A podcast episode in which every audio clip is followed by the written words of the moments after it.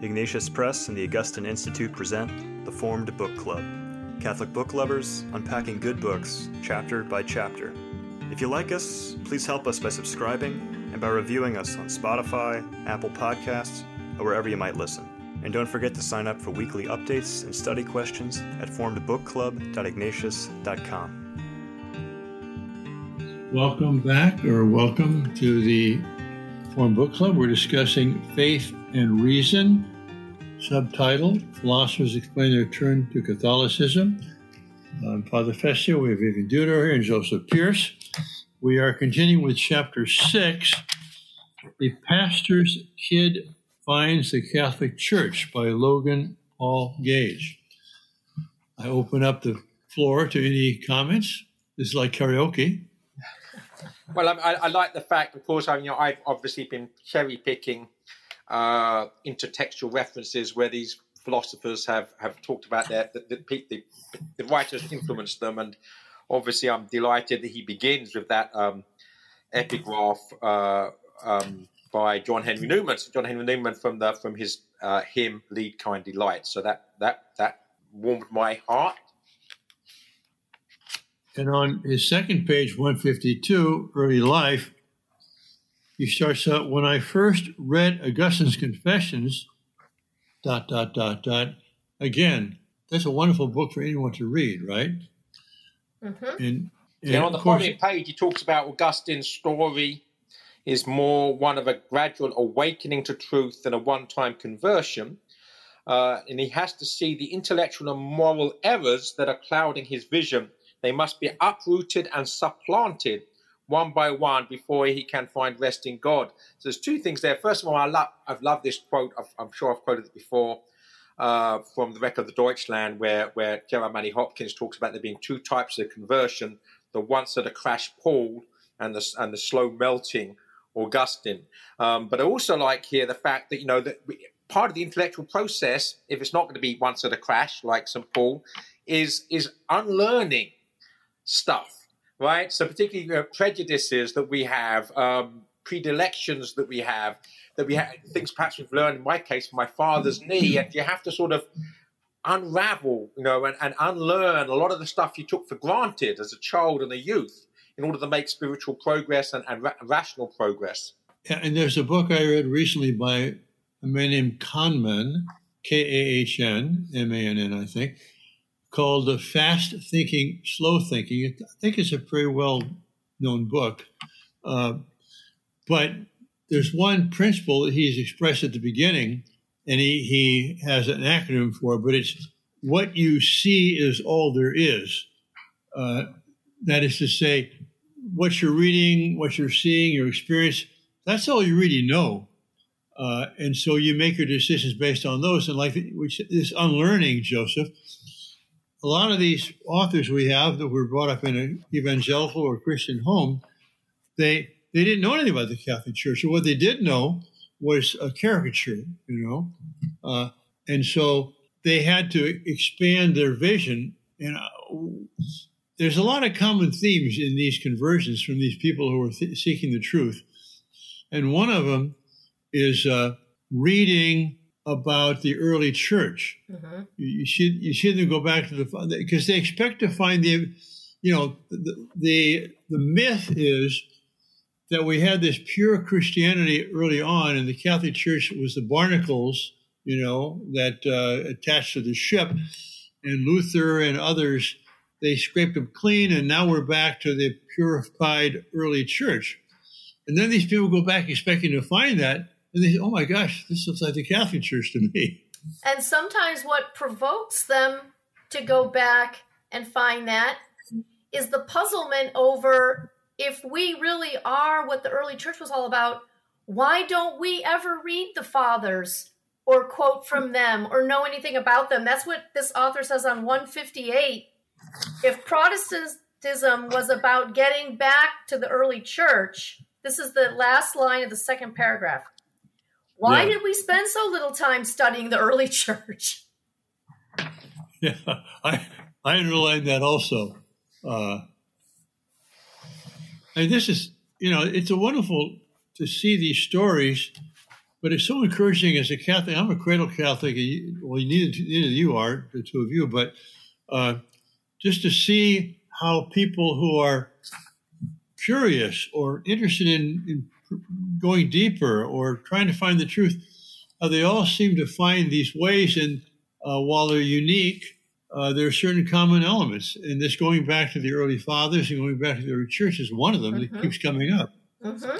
Well, another one, a, few, a couple of pages before where we just were, page 156. Uh, C.S. Lewis, that recurring name coming up once again. He says, I've read almost everything C.S. Lewis ever wrote. And actually, at the top of the page, he even quotes lines from uh, C.S. Lewis's poetry. And that, that's unusual because uh, the poetry is about basically the only thing C.S. Lewis wrote before he became a Christian. So this is actually pre-Christian C.S. Lewis that's being quoted here. But um, you know that again, we have that. We also have Plato's dialogues referenced there. So um, mm-hmm. yeah. But are you saying he didn't write any poetry after he was converted? Um, I don't believe that he did write any poetry after he converted. He had this great desire to be a poet when he was young, when he was an atheist uh, and was very disappointed that he, you know, his two volumes of poetry were not very well received. In fact, were basically ignored. I'm, thinking of two poems. One is To Lazarus from Stephen, uh, where Stephen is, you know, or vice versa, where Stephen is saying, uh, "Well, you know, you you came back, but you came back to what you had before, you know. Whereas I, Stephen, when when I was martyred, when I died, I, I came into the harbor. Hard me to believe that was not after I his conversion. agree. I, I, I, don't know that poem. I, I, I, don't know that poem at all, but that sounds very Christian. But I wasn't aware that he wrote any poetry after his conversion, but I could be wrong. Well, and then in, in the book Miracles, he begins with a poem, uh, which is a very, very Christian poem. So those might have been kind of occasional poems that came later. Right, right, uh, right. All right. I always don't like to contradict you on something that has to do with literature, Joseph, but uh, since you can challenge me on theology, I figure that we're, we're even on that. There are uh, no limits, Father. And then on the next page, uh, the bottom there, he talks about uh, at first I lived with my colleague Mark and his family in Northern Virginia. Mark and his wife Katie had nine, have nine children. I never seen or even heard of such a thing. I thought it was peculiar but wonderful. These people were definitely Catholic. but again, we see this interspersed in all these philosopher, uh, well, except for the next one, maybe, uh, that, that there's a combination of, of intellectual inquisitiveness, wide reading, and friendships and, you know, exchanges with others human exchanges, personal exchanges. Yeah, so that, that's that, that, transcendental thing, right? The good, the true, and the beautiful. So, you know, this friendship, the good, love, and then the truth, reason, and then we also see the experience of beauty in, in several of the essays, right? Yeah. Then page 159, five lines down. At a party, I got distracted by a bookcase. I can see that's a, that's a philosopher's temptation. Mm-hmm. Uh, as you can tell, I'm real fun at parties. and chanced upon David Currie's Born Fundamentalist, Born Again Catholic, which I will notice in the footnote is an Ignatius Press book we did years ago. Uh, so his two issues, uh, well, at the bottom of page 159, he says, uh, but the more we consider it, the more it just seemed it couldn't be God's plan to give us a book and leave us to own interpretation. And I, I've said, you know, as long as I can remember saying things like this or about this, that whatever Protestant objections or criticisms of the Catholic Church are, whether it's Mary or the saints or the Eucharist or tradition or whatever, they all come down to one fundamental one, and that is where do we get the authority of Scripture? Because if you're going to base your proofs, your evidence, you know, your thinking, your conclusions on Scripture, the question is, well, where did that come from? And so many of these authors recognized there was no canon of the Scripture. There was no New Testament, you know, until the year 400 or so, 387. And then they realized, wait a second, if if I'm going to rely on my conclusions on Scripture. What is the basis for my belief in the authority of Scripture? There were all these books around the time of the New Testament the Gospel of Judas and the Gospel of Peter and the Gospel of Thomas and so on. But who decided which ones would be included in the New Testament? Well, it was the bishops. If they didn't have authority, then I can't count on the Bibles. Anyway, to me, that's always been the fundamental argument. And whenever I've gotten in the past, when I used to do more of this, in discussions with, you know, you know, good, serious Protestants, I've always said, look, let's forget all these other particular cases of purgatory, whatever it might be. Let's look at the Bible, you know. And that's what he did. So he, on page 160, he begins to discuss that one of the two issues, Protestantism and canon of Scripture. And the second issue was Eucharist. And again, it's always been to me uh, kind of a paradox that the loudest proponents of sola scriptura, scripture alone, look at John's Gospel, chapter 6, where it can't be more plain what Jesus is saying. Unless you eat my flesh and drink my blood, you have no life in you. I mean, anyway, it always seems to be a big contradiction. Yeah, and, and people leave him in droves when he says it. He doesn't retract it or soften it. He basically just says, Are you going to leave me too? You know, you can all leave me if you like, because this is a non negotiable, right? Yeah. The other right, thing I so like, first, uh, sorry, sorry. Go ahead, Joseph. Well, I'm just saying, also on page 160, I, I, I like the fact he's talking about the, the, the, end of that section there before the new subhead. It makes little sense to claim that the Bible alone is the final doctrinal authority without the right Bible. How can you know what it teaches unless you know what it is? So that's basically reiterating what you just said, Father. But he talks about the fact the what the Protestants call the Apocrypha and the Catholics call the Deuterocanonicals, which are probably pronounced incorrectly. So again, you know, if we don't even agree upon what the canonical Bible is, um, you know, how can we be discussing uh, what the what the Bible is? We have to know what the thing is itself first before we can start uh, claiming its authority, right? Well, w- when I was a young priest, which is a long time ago, and I was a young teacher teaching in college, uh, I got to know Dale Hudson, who at that time was the evangelical, and he was visiting San Francisco, and we spent some time together and I, I teach this course uh, on Revelation Christology where there's a, there's a particular class I talk about the formation of the canon. And he was there. I said, Well, Dale, would you come into this? I'd like to have, because, you know, I'm proposing what I think is true to Catholic students, but I don't have anybody here to oppose me. So would you want to come to class and listen to what I say and, and comment on it? And he said, Sure, Father. So he came to my class and I, I this class where I outlined the fact that there's all these different, you know, uh, writings around the time of Christ and the time of the apostles, and none of them were collected. And then how they, you know, how they, you know, in Ephesus they had Paul's letter to them, but they didn't have Paul's letter to the Corinthians, so that would come to them, and that would be added to theirs. Oh, and then well, Matthew's gospel, we've got that, but who's this Mark's gospel? You know, so it, it gradually it was an accretion as they different churches would have different readings come in. And I explained, it. you know, eventually people had to say, well, which which books can we actually officially read in church? Which ones can we consider scripture? And I went through the argument, and then well, it turned out the, bishops in the Council of Sardis, the Council of Hippo, uh, eventually decided on what's now the canon. And so I said, so Dale, you're an evangelical, and I'm a Catholic priest, you know, teaching this to Catholic students. I mean, what's your response to that? He waited. He said, Father, I, there is no response. Wow. he became a Catholic, not because of that class, but I mean, uh, uh, that's that's the inevitable conclusion. If you really go back to ask the question, as he says, how can you know what it teaches unless you know what it is, which is the Bible? Right. right.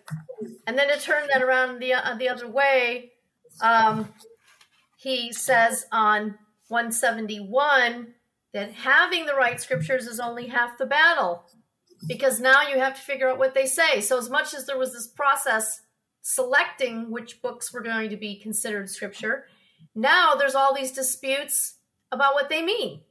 And how do you settle those disputes if you don't have an authority? And so, at the bottom of 172, he says, I desire to read the Bible with the church of the ages rather than with a historically young American evangelical subculture. Reading the church fathers on the Eucharist, for example, it was apparent that they would not attend any of the churches of which I had been a part. Yeah, and, we'll, and we'll see that in other authors as well.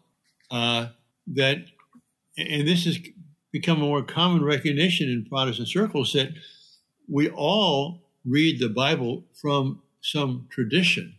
You know, very few, if anybody, comes to the Bible and says, "Well, I'll interpret it now in any way I want." You're in a church, a community, a family, whatever it is, and there's a tradition of how you interpret these things. Mm-hmm. And then the question becomes, well, since traditions differ, you know, which which one can I trust?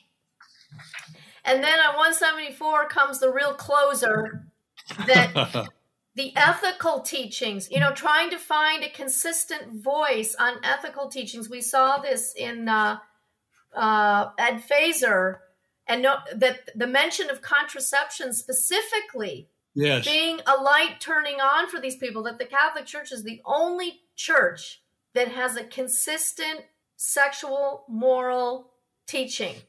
And and then he but what I love here is his linking that with these teachings being, quote, fundamental to the cruciform life.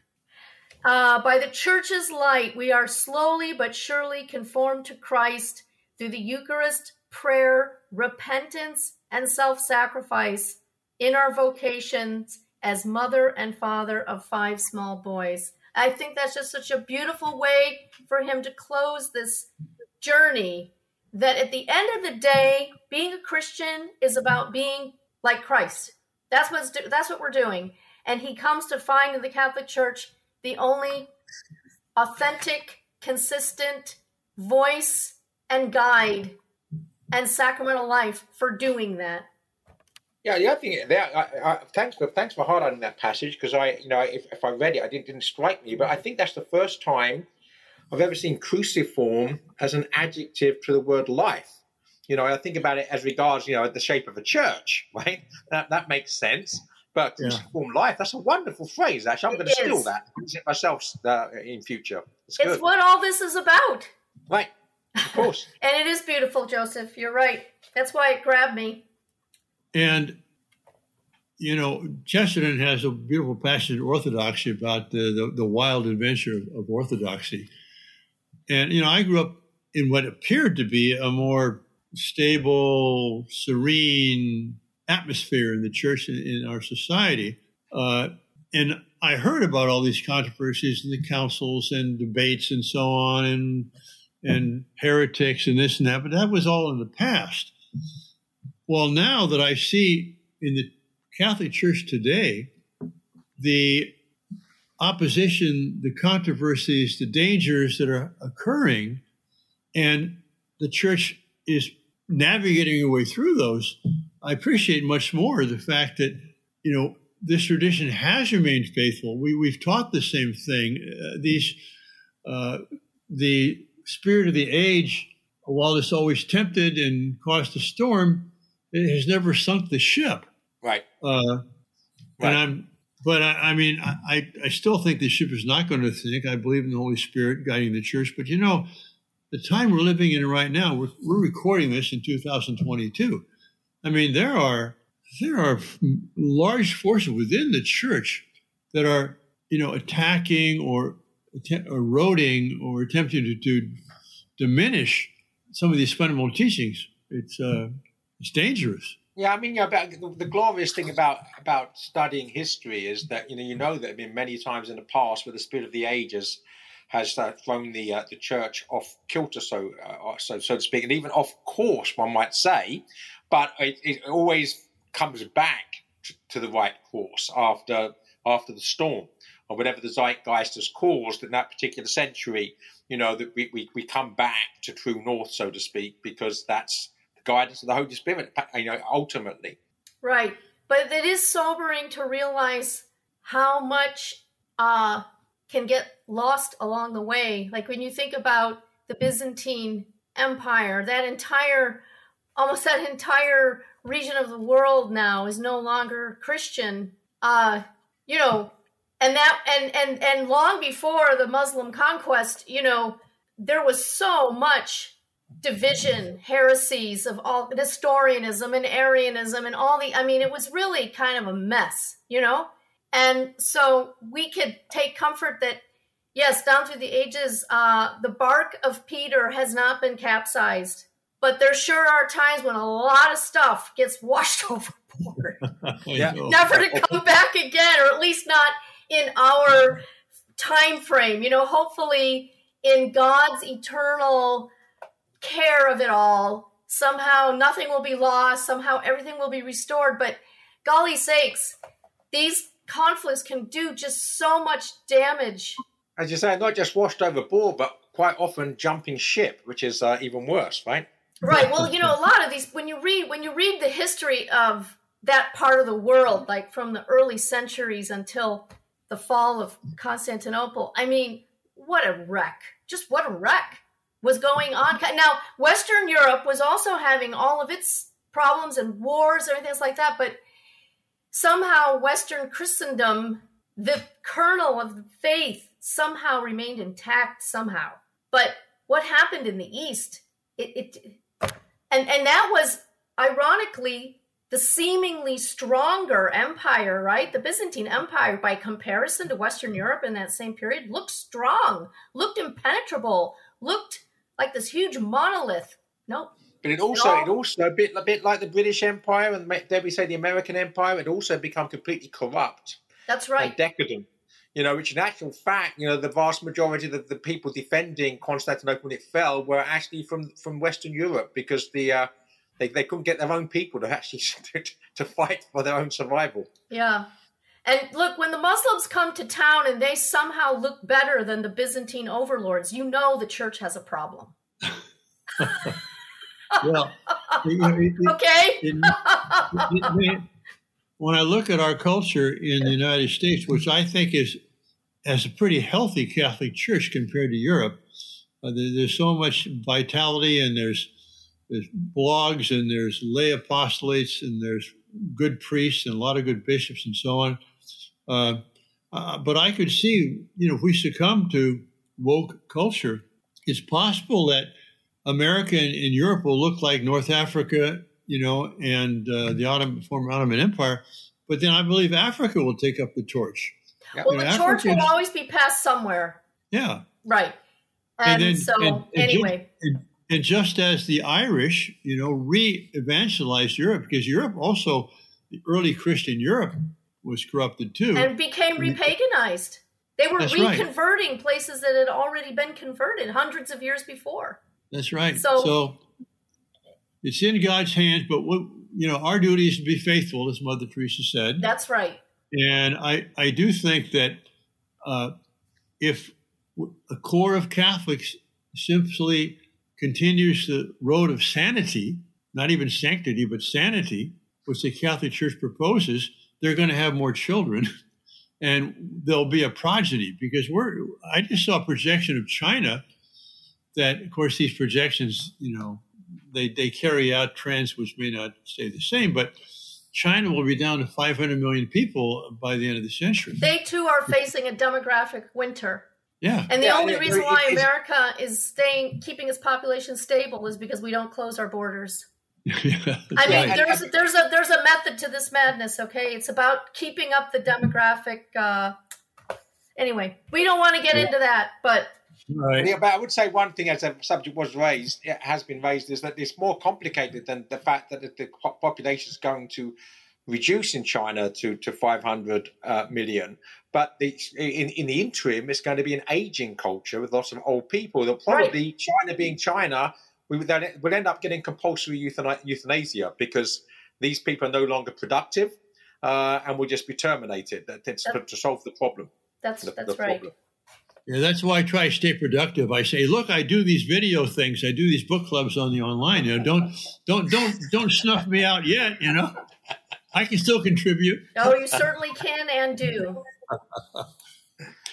um, well, we're almost at a half hour. Should we call it there? We We can well, if you want. Let's do that. Let's come back uh, next session and start with chapter seven uh, A Lutheran's Path to Catholicism. Thank you.